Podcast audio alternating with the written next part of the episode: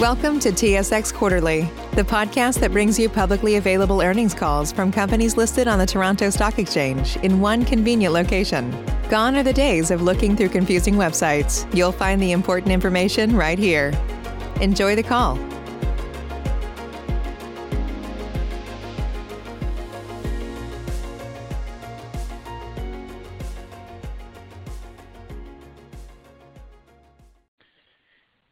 Good morning, ladies and gentlemen, and welcome to Hydro One Limited's fourth quarter 2020 analyst teleconference. At this time, all participants' lines are in a listen-only mode. After the speaker's presentation, there will be a question and answer session. To ask a question during the session, you will need to press star one on your telephone. As a reminder, the call is being recorded. I would now like to introduce your host for today's conference, Mr. Omar Javed, Vice President, Investor Relations at Hydro One. Please go ahead.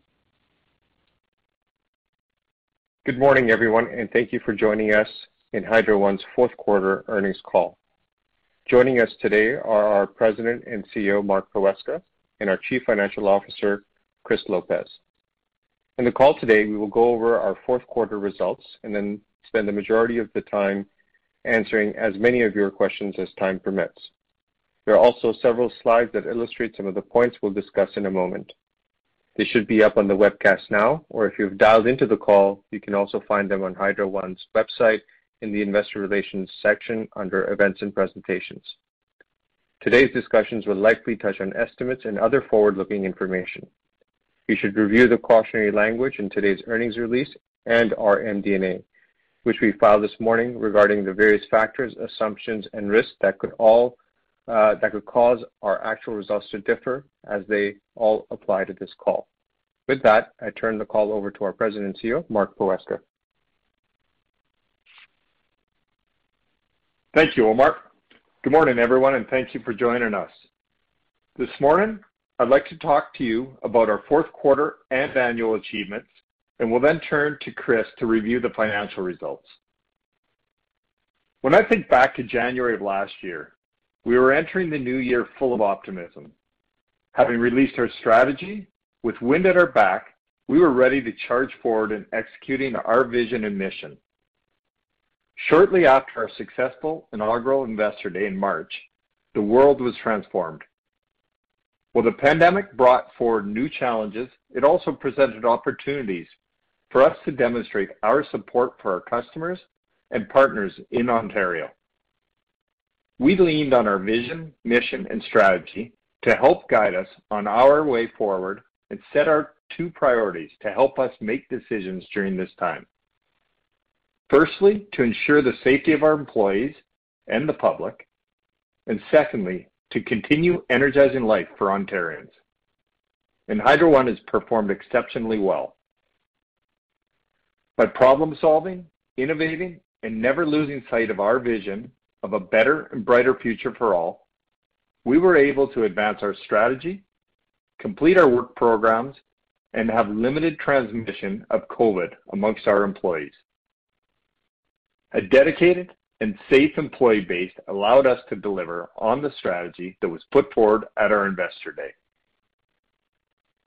We've continued to build the grid for the future by investing in our assets. We deployed 1.878 billion dollars of capital and in-serviced 1.639 billion dollars of assets, which is within 2% of our stated goals. This level of discipline and accuracy is commendable in most years, but exemplary when we consider the challenges posed by this past year. We continued to invest in technology, to modernize the grid, to harden, and to protect our assets. This led to transmission reliability being the second highest it has been in 12 years. We made sure our essential services, including hospitals, pharmacies, and grocery stores, kept their lights on. Safety and efficiency have always been a key priority for us. We launched our safety improvement team, which, after a thorough review, came back with concrete recommendations to improve the safety culture of our organization to eliminate serious injuries in Hydro One. We will put these recommendations to work in the coming years. One of the things my career in the utility sector has taught me is that a safe utility is an efficient utility. In 2020, we continued to drive operational efficiency and work towards optimizing all aspects of our business. We generated productivity savings of approximately $286 million, which represents a year-over-year increase in productivity of approximately 41%. We recognize that our success is dependent on us being a trusted partner and supporting First Nations, customers, and communities that we serve. The pandemic gave us an opportunity to further strengthen these partnerships. I am pleased to report that this year we further accelerated our spending with our Indigenous partners. During the pandemic, we have continued to expand the Indigenous supplier base and spent $43 million with Indigenous businesses for goods and services in 2020, the highest amount to date. And we were delighted to be recognized for the work we are doing by the Canadian Council for Aboriginal Business with silver-level certification in progressive Aboriginal relations, advancing from our bronze-level certification in 2017. Our goal is nothing short of achieving a gold-level certification.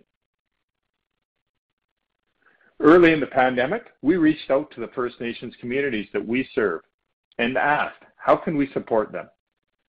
This resulted in us partnering with GlobalMedic to deliver over 13,000 kits of food and safety supplies to First Nations communities across Ontario. We also launched a new fund to help communities respond to new and urgent challenges.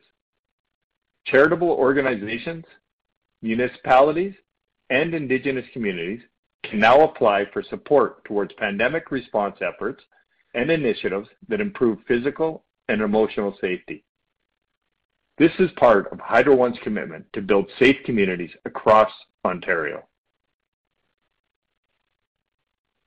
The focus on customers and customer advocacy has resulted in us achieving our highest customer satisfaction score to date. This reflects the ongoing engagement with our customers and supporting them with programs such as the suspension of late payment charges and returning security deposits, in addition to the pandemic relief measures we put in place. Just days after a global pandemic was declared, we put in place a pandemic relief program to assist customers affected by COVID-19, offering financial assistance and increased payment flexibility. We know people across the province are experiencing monumental challenges, and we have a responsibility to be there for them. That's why we recently extended the financial relief and flexibility to small businesses who have been experiencing hardship. We also recently launched the Connected for Life program. This is our promise to help customers stay connected to safe and reliable power while we help them access financial relief programs and more flexible service options. The events of the last year gave us the opportunity to advocate for our customers by encouraging and supporting greater customer choice with respect to time of use pricing, as well as temporary relief offered by the government. We applaud the government for their efforts to provide assistance during this challenging time. We also applaud the government for improving Ontario's competitiveness in the last budget by removing a portion of the global adjustment costs from the electricity bill for commercial and industrial companies.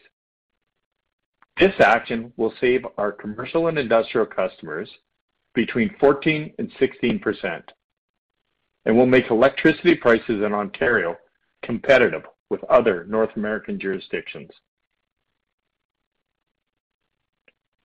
The rate relief is important as we invest responsibly in our core transmission and distribution businesses and continue to innovate and grow our business, primarily through our investments in organic rate-based growth. And in addition to this organic growth, we were pleased to announce the completion of the two local distribution company acquisitions this past year. This resulted in further rate-based growth. We are now busy integrating Orillia and Peterborough into the Hydro One network. As we grow, we're also keeping a keen eye towards innovation. Earlier in 2020, we launched the Ivy Charging Network, a partnership with Ontario Power Generation to create Ontario's largest and most connected electric vehicle charging network. I am pleased to report that we have opened 23 fast charging sites across Ontario and are on track to have over 160 fast chargers across approximately 60 locations in Ontario by the end of 2021. Part of our vision of a better and brighter future for all includes a cleaner and greener future. We are proud to transmit and distribute energy that comes predominantly from zero carbon emitting sources. We know we can take this further by reducing our carbon footprint and managing the impacts of climate change on our business. As we reinvest in our system, we continue to adapt to our design and equipment standards to address the impacts of climate change. We recognize that great companies are those that value diversity and create equitable and inclusive cultures. Gender diversity has always been important to us, and as signatories to the Catalyst Accord, I am proud to say we met those commitments. As a leading Canadian institution, it is also our duty to take a leadership position in the fight against racism. In addition to signing on to the Black North Initiative, we also started a dialogue with our Black employees with the objective of listening and understanding to inform the creation of meaningful racial equality programs. We have now established a diversity and inclusion council to help guide us through our journey. In the wake of the COVID-19 lockdowns, we also felt that it was important to address mental health and well-being. Hydro One and Jack.org announced a partnership to address a growing demand for mental health resources.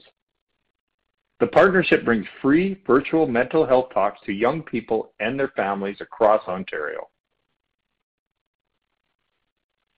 At Hydro One, we believe that governance around our initiatives is important. That is why we chose to enhance our sustainability report further this year. We aligned with the Global Reporting Initiative's core standards and the Sustainability Accounting Standards Board's framework. We also committed to aligning with the Task Force on Climate-related Financial Disclosures in coming years. This effort is paying dividends as we were yet again designated a sustainable electric company by the Canadian Electricity Association, and we recently received an ESG risk rating of low risk from Sustainalytics, a global leader in ESG research and ratings, placing us 11th out of 156 in its global industry group for the utility sector. And we were again voted one of the 50 best corporate citizens in Canada by Corporate Knights. This past year has been a busy one on the legal and regulatory front. We obtained a positive decision from the Ontario Divisional Court on the deferred tax asset, with the expectation to have full resolution of the case from the Ontario Energy Board the first half of 2021. We received a number of rulings from the OEB that highlighted the constructive nature of our relationship. The OEB approved the Orillia and Peterborough transactions that I referenced earlier.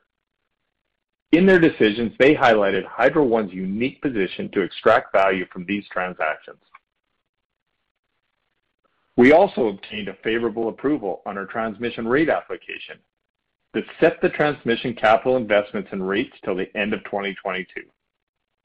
This means that both our distribution and transmission segments are now in an incentive rate-making framework till the end of 2022, giving us regulatory certainty for the coming years. We like the incentive rate-making framework as it gives us an opportunity to share the fruits of our labor with our customers. This year, we shared approximately 15 million dollars with our customers on account of high demand and disciplined cost management. The successes on the regulatory front have helped reaffirm our preparation for the upcoming joint rate application for both transmission and distribution businesses. The JRAP will consist of both the distribution and transmission rate applications for a five-year period, starting in 2023. To prepare, we have embarked on a robust customer engagement that helps inform our views and plans with respect to affordability and service levels. We are more in tune with the needs of our customers, and this application will be informed by that feedback. We expect to file the application in the second half of the year. Our ability to problem-solve and be nimble would not have been possible without the devotion and hard working of our employees and the partnership of our unions. We were pleased that despite the pandemic, we were able to renew two collective agreements with the Power Workers' Union, covering a large sector of our employees. We have great partnerships with our unions, particularly as we continue on our journey to zero serious injuries. And I am proud of how all our employees have supported one another, being creative and adapting to our changing circumstances, and united behind our vision, which enables us to deliver great results for our customers and shareholders. Hydro One was selected for Forbes annual list of Canada's best employers for sixth consecutive time. This honor reflects Hydro One's ongoing commitment to our incredible employees who proudly energize life for our customers and communities in Ontario. Chris, over to you.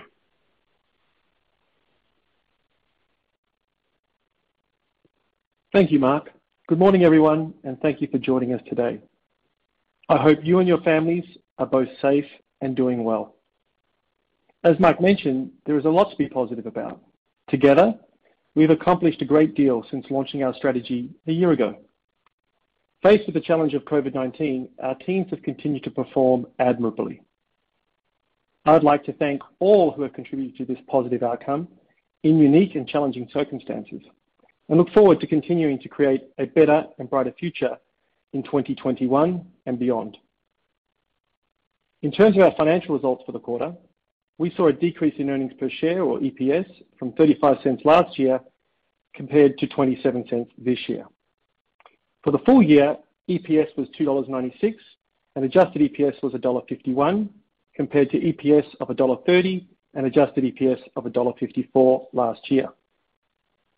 On a full year basis, our net income in 2020 was over 1.77 billion. While this seems extraordinary, this includes the one-time impact of the Ontario Divisional Court, or ODC, ruling on the deferred tax asset of 867 million. Adjusting for this and comparing to the adjusted net income for last year, we see a marginal decline in earnings year-over-year, with adjusted net income at 918 million last year compared to adjusted net income of 903 million this year. There are two main drivers for the decline in adjusted earnings. First, you will recall the one-time catch-up revenues for 2018 following the distribution rate decision, adding approximately 85 million of revenue or $0.11 EPS to 2019 earnings. Second, in 2020, we incurred direct costs of approximately 50 million related to the COVID-19 pandemic, on which I will elaborate further in the call. Despite the challenges faced in 2020, we were successful in partially offsetting these headwinds with productivity improvements and stringent cost control, leading to an overall reduction in OM&A. In addition, we recognized revenues related to prior year conservation and demand management and approved rates as part of the transmission and distribution rate decisions by the Ontario Energy Board, or OEB. Finally, the hotter weather drove up demand this past summer, which further supported revenues. We are once again pleased to share approximately 15 million with our customers via the earnings sharing mechanism following the admirable performance in the distribution segment over the past year. Consistent with last year, this is an example of a constructive incentive-based regulatory model in which together we can and have enhanced value for our customers. we will continue to strive to be a leading utility in efficiency and productivity. On the productivity front, we achieved 286 million in productivity savings in 2020.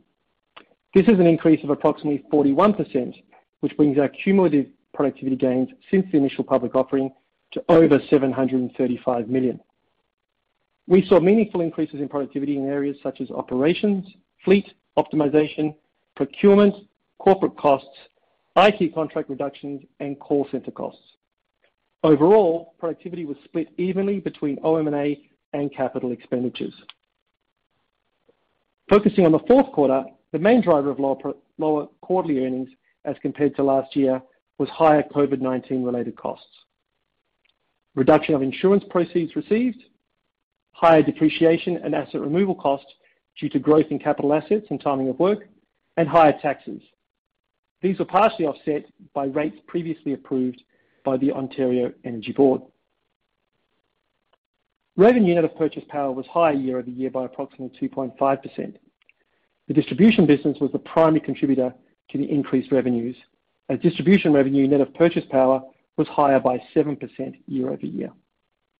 This increase was a result of distribution rates approved by the OEB in 2019, the addition of revenues attributable to the Peterborough and Orillia acquisitions, and a lower regulatory adjustment related to the earnings sharing mechanism as compared to last year. Transmission revenues were lower by 2.2% in the fourth quarter compared to the same quarter last year, primarily due to lower peak demand driven by weather. The lower transmission revenues were partially offset by the OEB's decision on transmission rates, which included the recovery of certain other post-employment benefits or OPEB costs that are now expensed, making them net income neutral.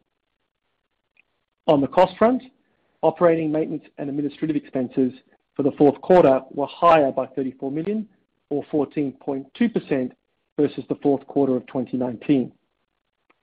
The increase was primarily due to COVID-19 related costs, lower insurance proceeds received for the Finch, Longwood, and Merivale stations in 2020, and OPEB costs that have been collected in revenue and recognized in OM&A following the OEB transmission rate decision. As referenced earlier, these OPEB charges are net income neutral. With respect to COVID-19 costs for the fourth quarter, we incurred operating costs of approximately $18 million. There were two reasons for these costs. First, following the issuance of the OEB staff proposal in December, we reversed the recognition of the regulatory asset associated with the incremental bad debt provision recognized in the first quarter of 2020. OEB staff issued their proposal following receipt of reports from external consultants regarding how to treat COVID-19 related costs and lost revenues. The staff proposal suggests that utilities must demonstrate a financial need and meet certain criteria to recover COVID-19 related costs and lost revenue. Based on our interpretation of the staff proposal, it is unlikely that we would qualify for recovery of any significant amount of COVID-19 related costs or lost revenues. Accordingly, we have reversed the recognition of the regulatory asset associated with the incremental bad debt provision recognized in the first quarter of 2020 and have recognized this expense in OM&A in the fourth quarter. That said, consultations with the OEB are still ongoing, and the final OEB decision is expected in the first half of 2021. Second, we had additional expenses this quarter with the purchase of additional facility and cleaning-related supplies. Consistent with the previous quarters, the impact of the measures taken by Hydro One to support our customers, including the Pandemic Relief Fund, financial assistance and increased payment flexibility, extending the Winter Relief Program, and the temporary suspension of late fees, are not expected to be material. On financing, we saw a slight increase of 3 million or 2.6% in interest expense in the quarter compared to the same quarter last year due to higher weighted average debt balance driven by the successful debt issuances in 2020. Last year, we issued a total of approximately 2.7 billion of debt between Hydro One Limited and Hydro One Inc., all at competitive rates. As referenced in the last call, we used the net proceeds of the issuances in the fourth quarter to redeem all outstanding Series 1 preferred shares of Hydro One Limited. and accretive transaction. We expect to use the remainder of the proceeds to repay and/or prepay maturing long-term and short-term debt, including maturities in early 2021, and for general corporate purposes. For the full year, financing charges were lower by 43 million or 8.4% compared to full year 2019 due to financing costs related to the merger incurred in the first quarter of 2019, partially offset by an increase in interest expense due to the increase in the weighted average debt balance in 2020. Overall, we are pleased with the stability of our balance sheet and our robust investment-grade credit ratings. As we look forward to 2021, we will continue to access the debt markets opportunistically. Turning to the income tax recovery, which was 785 million compared to 6 million last year.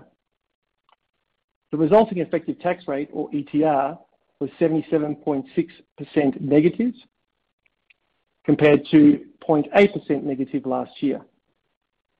The increase in recovery was primarily attributable to one-time $867 million tax recovery recognized following the Ontario Divisional Court ruling on the deferred tax asset. Similarly, last year, the low effective tax rate resulted from the $51 million recovery related to costs associated with termination of the merger.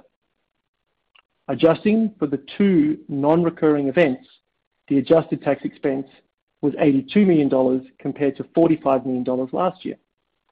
This represents an ETR of 8.1% compared to 4.6% in 2019. These values are consistent with the ETR guidance range of 6%-13% that we had provided last year. We expect the ETR to remain in this range for the next five years, subject to the timing and manner in which the OEB will implement the Divisional Court ruling. We expect to start collecting more revenue with a corresponding increase in taxes once that is resolved. The increase in annual tax expense was related to two main factors. First, in 2019, we had higher incremental tax deductions from the deferred tax asset sharing relating to the catch-up revenue for 2018.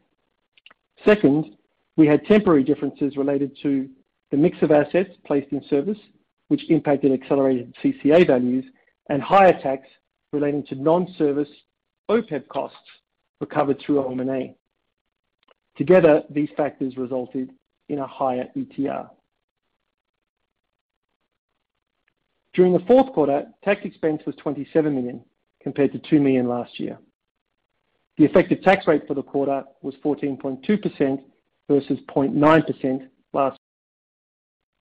The increase in income taxes for the quarter was primarily due to temporary differences, resulting in lower deductions. In addition, we had lower incremental tax deductions from DTA sharing attributed to the 2018 catch-up revenue.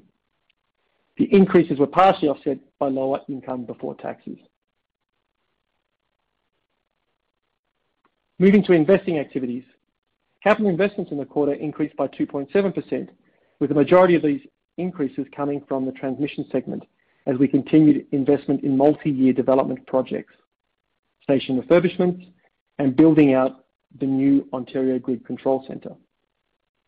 Capital investments in the distribution segment declined year-over-year as there were lower investments in reinforcement projects and lower spend on work for customer connections. For the year, capital investments were up 12.7% and in line with our expectations. You'll notice that the future capital investments profile for both of the segments have changed marginally for 2021 and 2022. This is due to timing differences in our project planning and does not impact our projected rate base growth. As a reminder, the capital investment numbers for future years remain subject to OEB approval as part of the joint rate application. We placed $878 million of assets in service in the fourth quarter, a 3.4% increase over a year, owing primarily to the distribution segment. Distribution assets placed in service rose by 13.7%, driven by the completion of the customer contact center technology modernization project, the Woodstock Operations Center, and higher volume of storm-related replacements. The decrease in transmission assets placed in service during the fourth quarter primarily stemmed from a substantial investment placed in service for Leamington Transmission Station in the fourth quarter of 2019. On a full year basis, assets placed in service were lower by 3.8%. The transmission segment was lower by 12.4%, mainly due to the in-servicing of the Niagara Reinforcement Project in 2019. The distribution segment was up 13.6% versus last year, primarily due to the same reasons that drove the increase in the fourth quarter, as well as the completion of the Leamington Transmission Station feeder development project. On regulatory matters, we are very pleased that we have stability with both segments having approved rate cases and certainty on our forward capital investments under the incentive rate-making framework through 2022. As Mark mentioned, we look forward to filing our joint rate application in the second half of this year.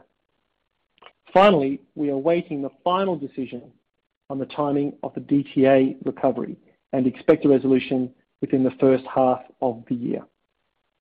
Lastly, we continue to be committed to and affirm our guidance of 4%-7% earnings per share growth through 2022. I'll stop there, and we'd be pleased to take your questions.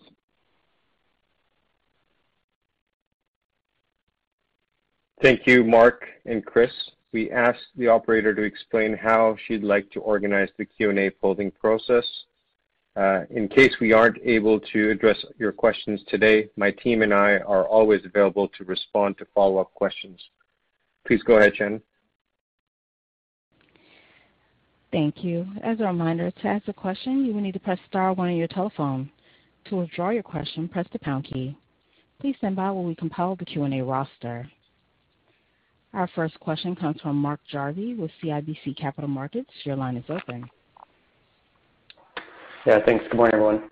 Um, maybe Chris, can you um, clarify just a little bit? Did you say it was 15 million dollars of uh, earnings sharing with customers and maybe split between distribution and transmission? And maybe can even share roughly what the sort of earned ROE was for the transmission and distribution utilities this year. Hi, Mark. Uh, thanks for the question. So the uh, ESM is entirely attributable to distribution. So it all comes from distribution, and it compares to last year's ESM of approximately 20 million dollars. So pretty much achieving results in line with last year. Okay. Um, and then I think there was a comment also about opportunistically, you know, accessing the debt markets. I mean, you did come to market, you know, in the fall last year to take care of the maturity this year. So what else could that mean? Like, is there anything longer dated on some of the higher coupon notes out in 2030 or 2032 that you could opportunistically refinance? Or maybe just share any color in terms of opportunities in the debt market. Yeah. Thanks, Mark. Uh, look, overall, really what we're indicating there is that we ended the year with um, uh, probably a higher debt uh, cash balance than we normally would. So we ended the year with around 685 million dollars at Hydro One Inc. And that really was to pre-fund a debt maturity here in February.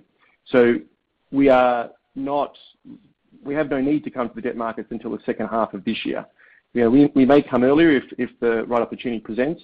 Uh, we're not looking at those long-term um, refinancings. They don't really. I mean, to get out of the ones we have today, we would have to pay out at market, and then you would refinance at um, today's rate. There isn't a large gain for ratepayers or for the company in that matter. So so really we're just highlighting the fact that we don't need to come to market uh, anytime soon, at least until the second half of this year. And When we do come to market, our debt requirements may be slightly lower than normal, um, but we could also consider funding some of next year's uh, debt maturities. We've got one coming due uh, early in the new year in January. So, You know, something that could be in the order of a 1 billion-1.5 billion is is normal. We could be on a slightly lower side of that and not until the second half of this year. Got it. Thanks for clarifying. Thanks. Thank you. Our next question comes from Robert Kwan with RBC Capital Markets. Your line is open. Great. Good morning. Um, just on the COVID costs, um, you mentioned that you're going to continue to work through their process. Um, but given you've taken this into the income statement, um, how far would you take it if things stand? And I'm thinking about you know, R&Vs or to the courts, similar to what you did on the tax side? Yeah, it's Mark here. Maybe I'll start with that, and then Chris can weigh in. Um, yeah, we are working through the process, as you said, Robert. On December 16th, the OEB staff released their proposal of the deferred uh, accounts. Um and really, uh, this is the staff's opinion. We're still going through the process, and the panel will make the final decision. Uh, there are subsequent sessions underway, and the OEB anticipates finalizing its guidance in the spring of this year. We are participating fully in all of those uh, subsequent sessions with the with the OEB, as long with our our other partners and through the associations that we belong to. Um, really what the OEB staff proposal was, and again, this is this is the staff proposal, this isn't the final decision, is that uh, utilities needed to demonstrate a financial need and meet certain criteria to be eligible to seek recovery. And uh, essentially what they're saying is is the mechanisms that are in place right now uh, with our with our incentive rate-making construct allow for things like this. So we'll continue to participate in those. We did reverse um, our our bad debt provision that we'd taken earlier in the year, and it was primarily based on on the um, the staff proposals that uh, that we felt there was less certainty around the recovery of that bad debt um, based on those proposals, but we'll continue to work through that process. Chris, you got anything you wanna add? Uh, yeah, sure. I think really close. Uh, the only thing I'd say is that we are being conservative here, um, given that there still is some debate around what can and can't be recovered. Uh, in the staff proposal, if you read it it talks about a general principle that if you are above your allowed ROE, then, you know, they talk about those two tests being financial need and certain criteria. The financial need is if you're over-earning or above your allowed ROE, then potentially, you know, maybe you shouldn't recover. Um, and then meeting certain criteria is when there was a specific imposition, um, being the extension of, of the winter ban or some government direction, Uh, as part of COVID-19, that they would make exceptions for that. So still a lot to be resolved, Robert. We are being conservative at this point, and we're also conscious that every utility is affected differently. So we wanna make sure that it's the right decision for the uh, electricity industry in Ontario, not just for last year, but you know, looking forward to this year. We're not really, you know, uh, the impact could still change from this point forward. So I wouldn't read into that there is no recovery. What we're suggesting is right now, the conservative approach is to write it all off, and that's what we've done. We are still tracking it, and we're still part of the conversation. Okay, Just to follow up, Chris, you brought up a really good point there that it worked out okay for you in 2020 because of all the great work you did on productivity savings, and you got saved by weather. Um, you know, this continues, hopefully it doesn't. If it continues to play out through 2021, um, you can't necessarily. Well, you definitely can't bank on weather necessarily the same um, further improvement in productivity savings. So I guess the question is just like, how hard are you gonna fight this? Like I said, Robert, we're gonna stay in the conversation, and we're gonna agree on principles. And I think that's what that, what the OEB staff are trying to do. So they're talking about a principle-based approach that, that meets the needs of the utility industry overall. So that's why we're still there. So I agree. It's not a case of saying, "Look, it worked for 2019 or uh, 2020, therefore it moves forward." The other thing I'd point out, Robert, is that's staff's opinion. Remember, the decision is made by a panel of the OEB. They are two separate and distinct parts. Um, so it's still a ways to go here to get to a final conclusion. Um, we're still fairly confident given, you know, the large increases we had on COVID that you're referring to really happened very early in the piece. Um, I personally don't expect to see that reoccur now. We are ticking along at a much smaller burn rate um, to stay safe and healthy in operations. But early on, as you'd appreciate, when it first struck, you know, a lot of those direct costs occurred in Q2 and Q3. So I wouldn't expect that to be the same uh, going forward. So I don't think it's a case of, you know, it's one for 2020 and one for 2021. I think there are equal and offsetting pieces there. But we're gonna remain part of it, Robert. So it's not a case of just walking away. It's a case of staying in that conversation. Got it. Yes, um, please. Oh, sorry, go ahead. Keep going. The only thing I'd add, Robert, is is you know, your point around around kind of weather helped us out last year, which which it absolutely did. But there's a lot of puts and takes to load and and we don't have an approved way from the OEB to really dissect the COVID impacts from from weather. But I would point out that in January and February, from the, you know, and this is all public information, the uh, the load is up again over uh, over previous years, year-over-year, by 1% in in uh, January and 3.5% in February. So, you know, um, I think there there's, as I said, puts and takes to load, um, and we're not trying to dissect those at this point, but just point out that that we are entering the year in in a fairly good position. Understood. Um, if I can just finish on a general question around customer rates. Um, and you've had a focus on customer-facing initiatives and an advocate for your customers, trying to find different ways to keep rates affordable. And I guess just, Mark, with your, integrated utility background, um, and having been in Ontario now for a little bit, are you getting traction at the provincial level, uh, with respect to Um, things that you've seen and done that could help achieve efficiencies, reduce duplication, drive costs out of the system, um, to kind of help ratepayers, but not necessarily, um, you know, impact Hydro One specifically? Yeah, great question. And Um, yeah, I am seeing uh, a much better cooperation over the last year with the the um, different players in the sector. So the OEB, the IESO, ourselves, the other uh, the other um, entities. I was also pleased to see that uh, that the government made the changes that they made, which, you know, one of the biggest drivers of the cost in Ontario is the global adjustment as a result of the the policy to close down coal early and move to renewables. Government recognized that in uh, in their November budget, and they took uh, a substantial amount of the global adjustment off of the ratepayers and put it on to uh, taxpayers, which I think was prudent from a perspective. It was government policy that drove those costs, not the the utility sector. So I think, um, you know, that was a really good move, which which helped to reduce rates on customers overall, but it also helped to to facilitate all the people in the sector. Um, I do want to point out that uh, we did recently launch our Connected for Life program, and I want to give a little bit of context about what that was about, and that's really our promise to keep our customers connected during this time.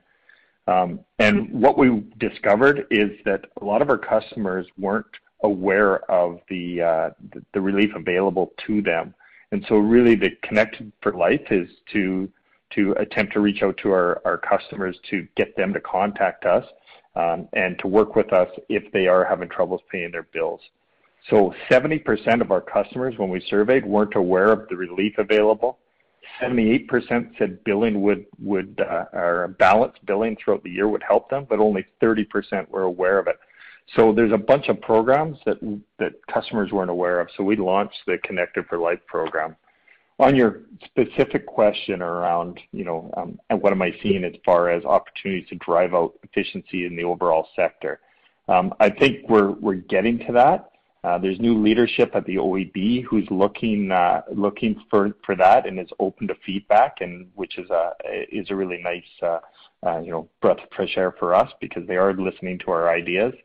Um, the IESO is working with us on options to meet future loads and what the most efficient way of doing that is. And uh, we're working uh, through the other LDCs in the province um, uh, on putting together joint submissions on these types of things. So I see a real cooperation across the sector in the last year that I'm not sure I saw when I first came in. That's great. Thank you very much. Thank you. Our next question comes from Rob Hope with Scotiabank. Your line is open. Morning, everyone. Um, first question is just on the JRAP. Um, you said you've started consultations with your customers. You know, what's your kind of initial ask there? Are you looking for any kind of changes of how the revenues are structured, how the ROE is structured, or are we uh, a little early there? Yeah, maybe I'll talk a little bit about the process. So we are still under the um, you know, evidence development uh, stages of preparation. We did do two rounds of customer outreach, very extensive customer outreach, far more than we've done in the past and far more than from what we understand any other utility has done. And that's really to test our customers' um, appetite for different levels of spend and what that might mean to bills and what that might mean to reliability of the system. And so, uh, so we just finished the second round of customer engagement. About 43,000 customers did participate in that, and it was an extensive online booklet that they had to go through, which really commented on, you know, at a certain level of spend, you get this level of reliability. This was what it would mean to your bill, and and uh, and we got really good feedback from that um, which really supported our case and our need to to invest in our in our existing assets to to keep them safe and reliable for the for the long term. Um, so uh, so as as you know the setting of the ROE and uh, and the, process and the, regulatory construct or, or debt to equity construct that's defined already. So that's not up for debate and it's it's uh, formulaic. So, uh, so we won't be debating that, but we think we're in good shape to file um, and on track to file in Q3 of 2021 this year uh, for that joint rate application. All right, thanks for that. And then just to follow up on the earnings sharing mechanism, um, were the COVID costs, uh, specifically the ones that you uh, booked in Q4, were that, was that included uh, or was that accounted for in that $15 million of earnings sharing, or is that uh, set aside from it? Chris, do you want to give the specifics on that? Sure. Thanks, uh, Rob. Yeah, so the way the earnings sharing mechanism works is you look at the overall uh, net income of the segment. So in this case, it was distribution. So that $15 million, uh, like all the other COVID costs, would be included in the net income that you calculate for that segment. So it would have been in there. Then you work out what your amount of over-earn is above your allowed, and Clearly, we were above 100 basis points over our allowed ROE, which meant that we shared any of that excess uh, earnings with uh, ratepayers, and that's what made up the 15 million. So it is net of all the COVID costs that we've incurred during the year. All right. Thank you. Thank you. Our next question comes from Linda Ezergailis with TD Securities. Your line is open. Thank you. Um, wondering if we can um, reflect maybe on as the global pandemic has um, unfolded, unfortunately, uh, maybe some of the local distribution um, utilities have not fared as well as Hydro One. So, you know, how has Hydro One been able to provide assistance to these LDCs to date? Strengthened over time, and might this ultimately lead to uh, acceleration of consolidation? Can you talk about what the the pulse is uh, in your conversations right now um, at this point? Sure. I'll start with how we support them, and then I'll ask Chris to talk about uh, you know opportunity for consolidation because he leads that portfolio. So, um, you know, Linda, we've we've you know recognized that the LDCs are our customers, so we've been there to support our customers through this. Um, uh, early on, there were liquidity concerns overall with the LDC sector, we we joined forces with them to advocate for certain relief with the IESO, um, uh, which really gave them a backstop that if their customers weren't paying them, you know, that they had some support from the IESO on payments to the IESO. So really, we've been, um, you know, part of the overall sector to advocate for uh, you know how the entities can support the sector during this time. Um, um, and We have, you know, through our customer and our community outreach, uh, supported customers. So, For example, we uh, launched a pandemic program where communities could actually apply to Hydro One for a grant of up to $25,000 to support them with uh, health and safety measures, including mental health measures that they need for their communities.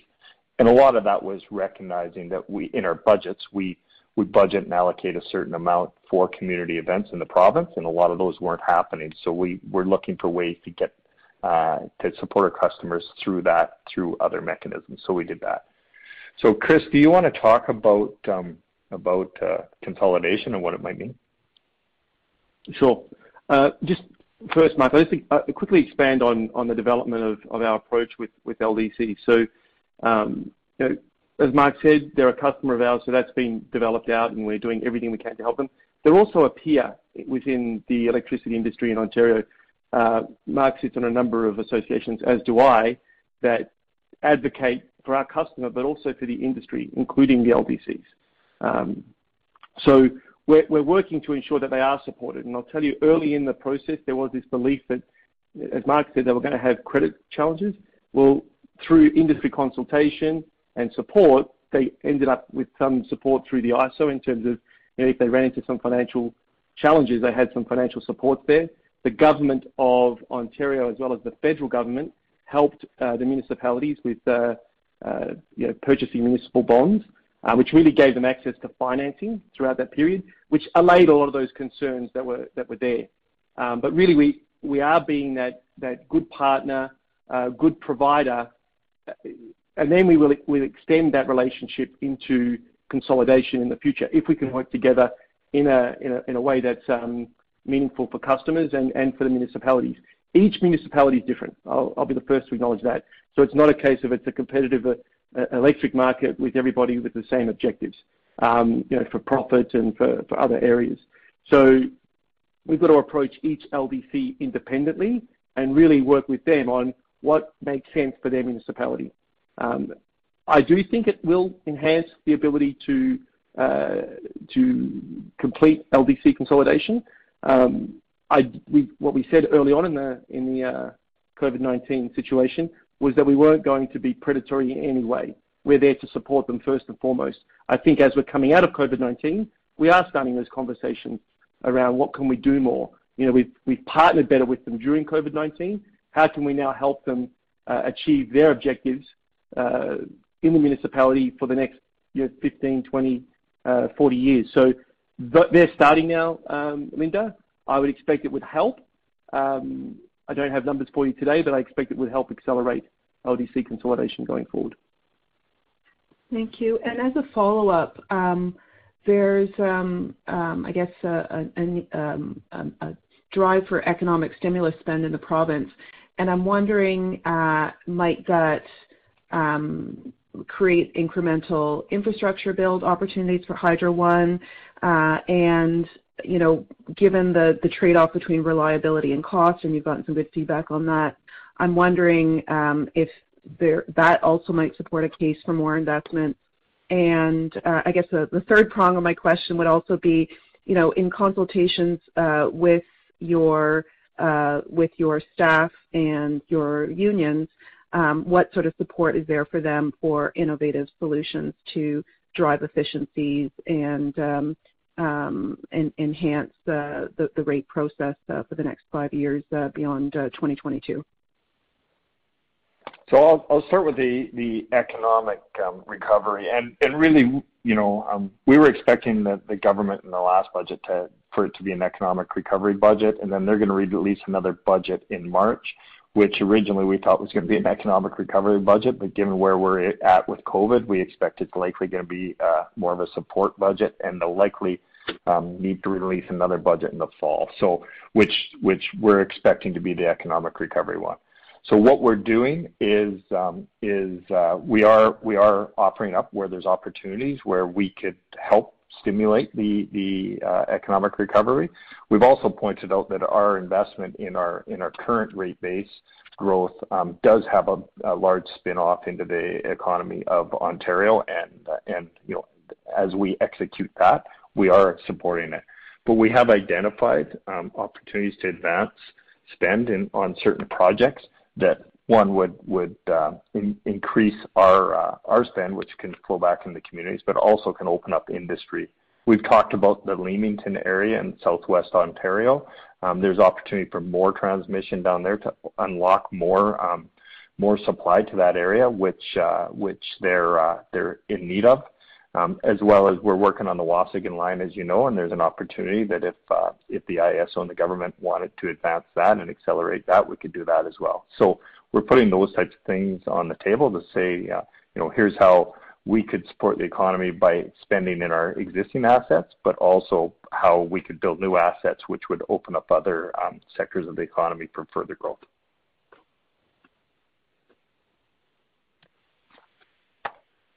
And the second part of that is, sorry, sorry, Lynn, you had, you had a second part of that, which was the, the innovation of our staff. So so A lot of our productivity uh, achievements are ground-up driven productivity achievements, and there's not one thing that we've done to achieve the the level of productivity we've talked about.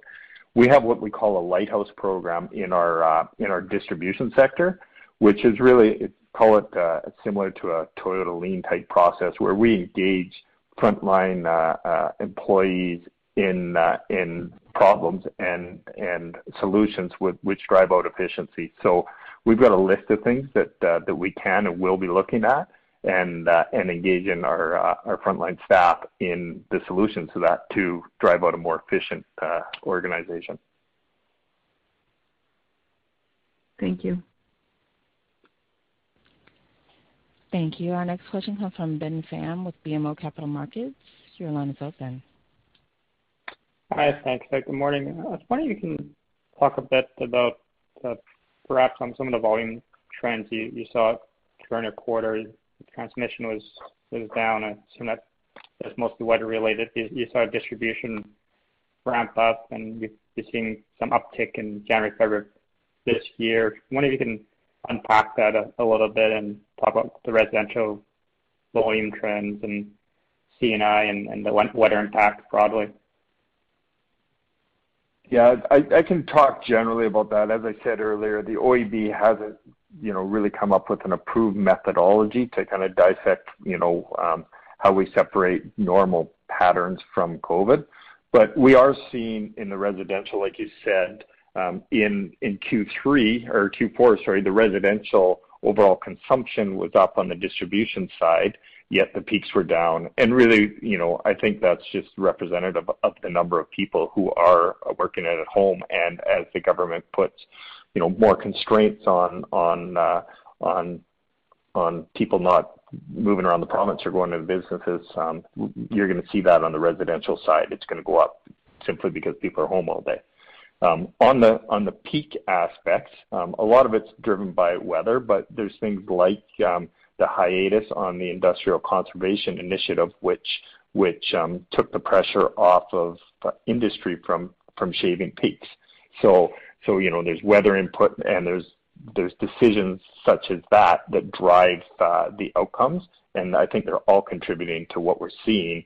But as I said, there's no real approved methodology that we can dissect those right now, and and I wouldn't want to speculate on the the makeup of each of the segments in in what's driving the the load, both on the peak side and transmission and distribution.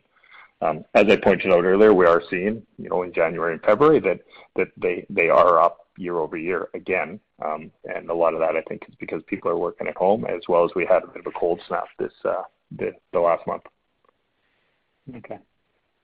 Eh, and maybe to follow up on the joint uh, application you're applying, do you think you have or will have enough visibility for the duration that you're thinking here? I mean obviously, as you mentioned, the volumes is somewhat debatable on projections perhaps on sustained work from home impacts. The ROE is moving around a lot given where interest rates are going, and you have to be mindful of that with your going in ROE and how long you want to fix that for five years, and also the theme of electrification when that comes in. Do you do you feel that there is going to be a big push for you guys to have a five-year duration on the plan um, or maybe something a little bit less?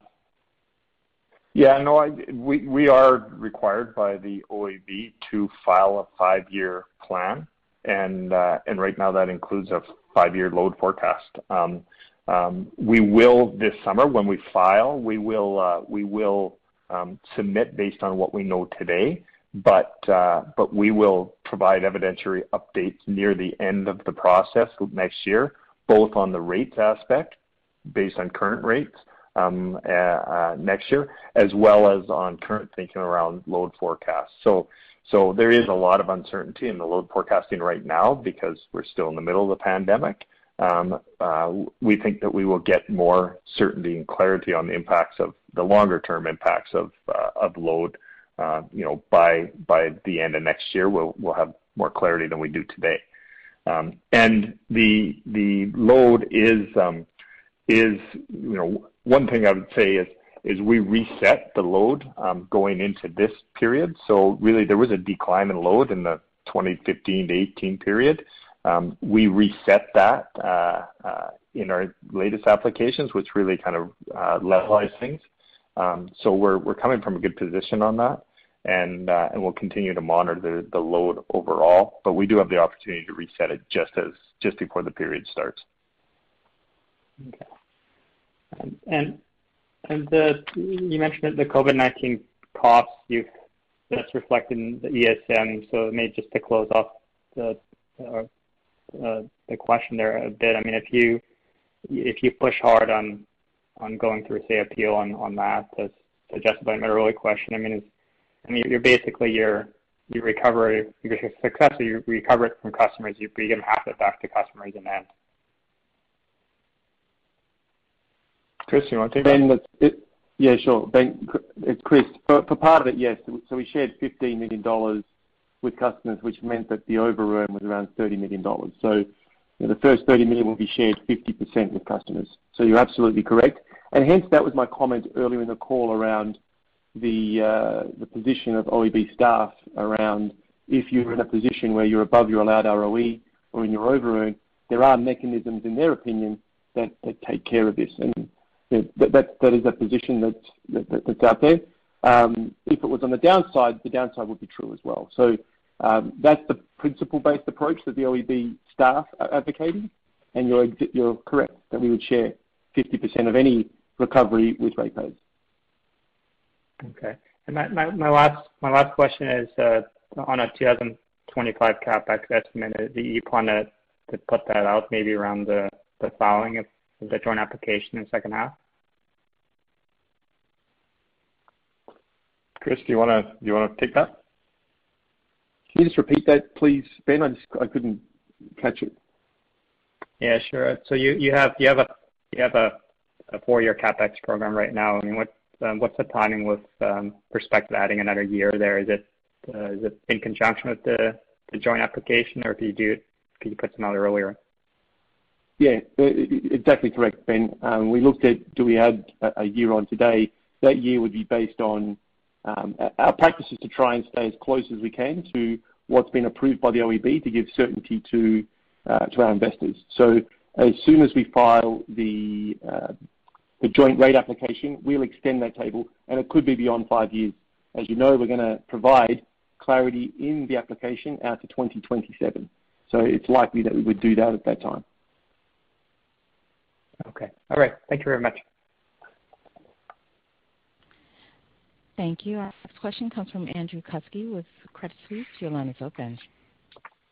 Thanks. Good morning. Uh, Mark, in your opening comments, you outlined reliability and just the improvements you've seen over the last, I think it was 12 years. Could you just outline a little bit on how you think that translates into economic benefit for Hydro One and ratepayers, you know, whether it's by way of smarter maintenance costs, freeing up capital for growth, better customer relationships? If you just give some color on that that would be appreciated. Yeah. I I think all of the above, Andrew. Um, you know, when we do our customer survey on what's important to them, um, reliability is important to to them. Um, On the upside, it gives us you know, good customer satisfaction. When it's not there, it's the number one thing that drives down customer satisfaction. So, so there is a a customer um, you know driver around uh, the the um, the reliability of the system. Um, my my um, In my opening, I talked about the transmission system, and uh, because the transmission system is the is the backbone, it's the main arteries, the the reliability of that system is is really important. And so you can see that our focus um, has been on ensuring uh, we maintain the reliability of that system. On the distribution side, it's quite a different story, being our reliability um, um, is third quartile overall. Part of that's because we're rural, but part of our joint rate application is recognizing that over time, because we've had to move costs out and defer spend for other reasons, that we are looking at investing in the distribution side to improve the reliability there. So um we do need the CapEx to do that, and part of our customer outreach is to get the support from our customers and the evidence to support our need to do that. And so uh you'll see that when we file the joint rate application. Okay. That's very helpful. And then a different bent, but question for Chris, and it's really just on rate sensitivity. Given the steepening we've seen in the curve recently, how do you think about just the rate sensitivity of Hydro One overall? And and then maybe tied into that is the U.S. shelf that you filed late last year. Hi, Andrew. Thanks for the question. Look, rate sensitivity, um, we're well-placed at this point. Um, we're three or five years into our distribution uh, application or current rate period. We're one or two years into our transition. Uh, we've done a lot of our refinancing and getting the financing done and setting us up for this period to go into JRAP. Um, we've got about 1 billion dollars per year for the remaining two years uh, to go. Uh, the debt that's coming off is roughly the same, maybe slightly higher coupon than what the forecasts are on interest rates for the next two years. The part that I will remind you of, Andrew, is as we go into the next rate period, what's important to us is the ROE that's set at the beginning of that rate period, which is at the back end of 2022. So That steepening yield curve that we have seen just recently, and if you speak to some of the banks, you you see a little more between now and the end of next year or maybe uh, quite a bit more. Um, That will be supportive of ROEs through the next rate period, 2023 through 2027. That's how we're thinking about it. Um, we think it's balanced. We're in a good position today. We've done a lot of our large financing that we had to get done um, with more of the longer-dated uh, maturities. That is now complete, which is good. Uh, in terms of the shelf, really what we've done there, Andrew, is uh, that was a shelf that was set up really for Avista at the time. We've paid all of the fees to have that registered. So really what we're doing is maintaining that flexibility. We have no intention at this point um, to use that in the coming year. Uh, but we thought, look, it's set up. It gives the company additional flexibility in tapping debt markets if there's things we can't see in the future. Um, but we have no intention over the next 12 months of using that debt shelf in any way. Okay. That's great. Thank you very much. Thank you. Our next question comes from Mona Nazir with Laurentian Bank. Your line is open. Good morning, and thank you for taking my questions. Um, firstly, just over the last 12 to 18 months, optically, we're seeing a turnaround from a number of perspectives, um, in that you're hitting and executing a number of targets, customer satisfaction and improvement there, um, improved regulatory and provincial relationships, and recent wins on that front. Looking into 2021 and beyond, I'm just wondering, what are the key Um, focus areas for for you guys now that you've achieved success in some of your targeted areas? Yeah, great question, Mona. And it's really to continue execution of our overall strategy. And uh, and you know in the deck, we talk about the five elements of of the strategy, and uh, and we'll continue to do that, um, and to continue to focus on Ontario. And really a lot of the turnaround you've seen in Uh, the fronts you just talked about are a renewed focus through our strategy on Ontario and on really becoming an excellent uh, uh, operator of a utility. And so we will continue to focus on that and continue to execute on that. Um, you know, we're not done yet. It's a five-year strategy, and we're a year into it. So um, I don't think that you'll see a lot of change as far as direction goes. Um, we will continue uh, to put initiatives in place to execute on that. Okay, thank you. And just secondly from me, um, you just commented on a continued Ontario strategy. So is it fair to say that um, your desire to move into the U.S. is still on hold following the Avista termination? I was just wondering, with the passage of time, ultimately changeover in management and board since then, your thoughts toward a U.S. acquisition, or is it really too soon?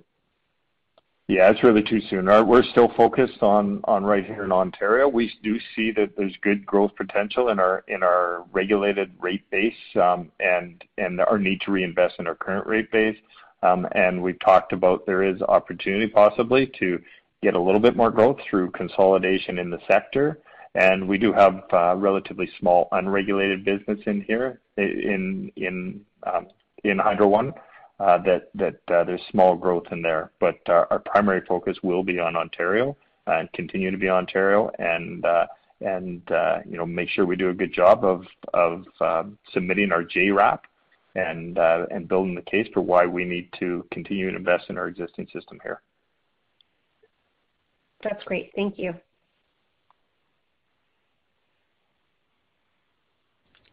Thank you. Our next question comes from Patrick Kenny with National Bank Financial. Your line is open. Yeah, good morning, guys. I just wanted to follow up on the COVID-related cost discussion, um, and I guess including any future costs associated with the Connected for Life program. Obviously, you guys are doing the right thing here, but to that end, I mean, should you not be covered for these costs by the Ontario government, at least until, you know, at least until the uh, stay-at-home orders are lifted? So thinking more outside of the process you're in with the OEB or potentially pursuing any legal recourse, but more of a, you know, direct, immediate reimbursement from the government because again, you know, the right thing to do. So are you are you planning on having any non-legal discussions with the government for direct cost recovery? Yeah, we're we're not planning on that. The, the way the regulatory construct works here is it's through our regulator, not government, and and you know I think the government uh, has done a, good job of of uh, making sure that they're allowing the regulator to regulate. So we'll continue to work through that avenue.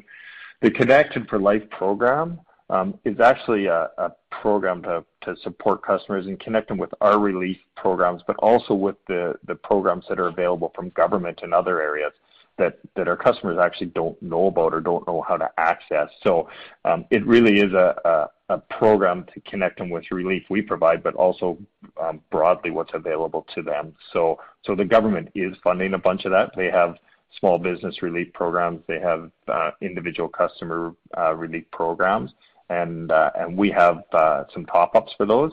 But the Connected for Life is really to connect customers with all of those programs. And quite frankly, it um, it should help uh, uh, mitigate some of the impacts of bad debt because right now, as I said before, a lot of our customers aren't available or aren't aware of those supports available to them. Um, and so, uh, as we connect them with those, um, it should help uh, mitigate the risk of increased bad debts. Got it. Thanks for that, Mark. Um, and then switching over to the energy efficiency front. So just curious how this, you know, accelerated pace of technology across the economy over the past year has uh, maybe influenced your ability to implement the smart grid infrastructure, and what it could mean for your, I guess, both your capital investment plan as well as your earnings growth rate over the coming years, say, you know, relative to your pre-COVID outlook. Yeah, I would I would say I'm not sure COVID's had a, an impact on that. Um, um, we are we do have a, a you know one of our pillars is building a grid for the future, and part of that is reinvesting in our smart metering assets, reinvesting in our grid control center, um, and things like that. So um, so uh, we we do have our work programs that are are focused on those types of things. Um, I think that what we're we're seeing uh, uh, now is that um, you know there is a focus on on carbon and climate and and um, on decarbonizing the transportation sector, and you're seeing that both you know in the private sector from the auto manufacturers here in Ontario, but we're also seeing that from the government supporting you know the building of EVs in Ontario and the and the desire for for people to be able to charge their vehicles if they buy them here, and that's you know that was part of what drove us to uh, to to starting our Ivy network. So I think there are a bunch of I call it things that are climate related and innovation, like distributed energies and batteries and things like that, um, you know, on the horizon. Uh, but I don't think COVID has really kind of changed that. Okay, that's perfect. Thanks, Mark. Thank you. And Our last question comes from Matthew Weekes with Industrial Alliance. Your line is open.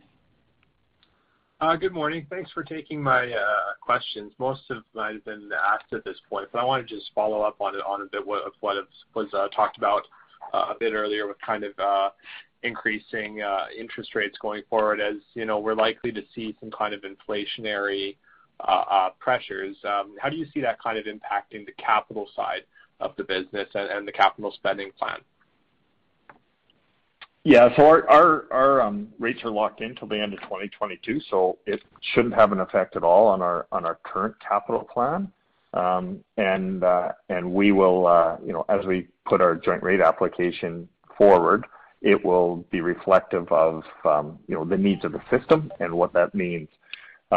The the the rising interest rates from an ROE perspective, as you you, you likely know, it's formulaic based on the kind of long bonds and that. So so as the interest rate goes up, um, our ROE um, formulaically goes up. So so I don't think it'll have a, an impact on the short-term capital program. Um, on the longer-term capital program, we are, as I said before, building the case for what we need to invest to keep the system reliable. So interest rates, you know, shouldn't have an effect on that, but it will impact our ROE. Um, and if they go up, it impacts it in a positive way. Okay, thanks very much. I'll leave it there. Thanks.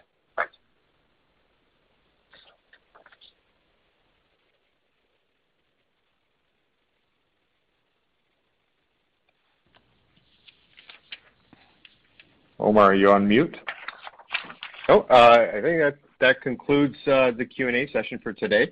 Uh, and uh, thank you, Shannon, for your help in managing the Q&A process. The management team at Hydro One thanks everyone for their time with us this morning during what is a busy period. We appreciate your interest and your ownership. Uh, if you have any questions that weren't addressed on the call, feel free to reach out and we'll get them answered to you, uh, answered for you. Thank you again for uh, everything and enjoy the rest of your day. Thanks all. Ladies and gentlemen, thank you for participating in today's conference. This does conclude today's program and you may all disconnect. Everyone have a great day.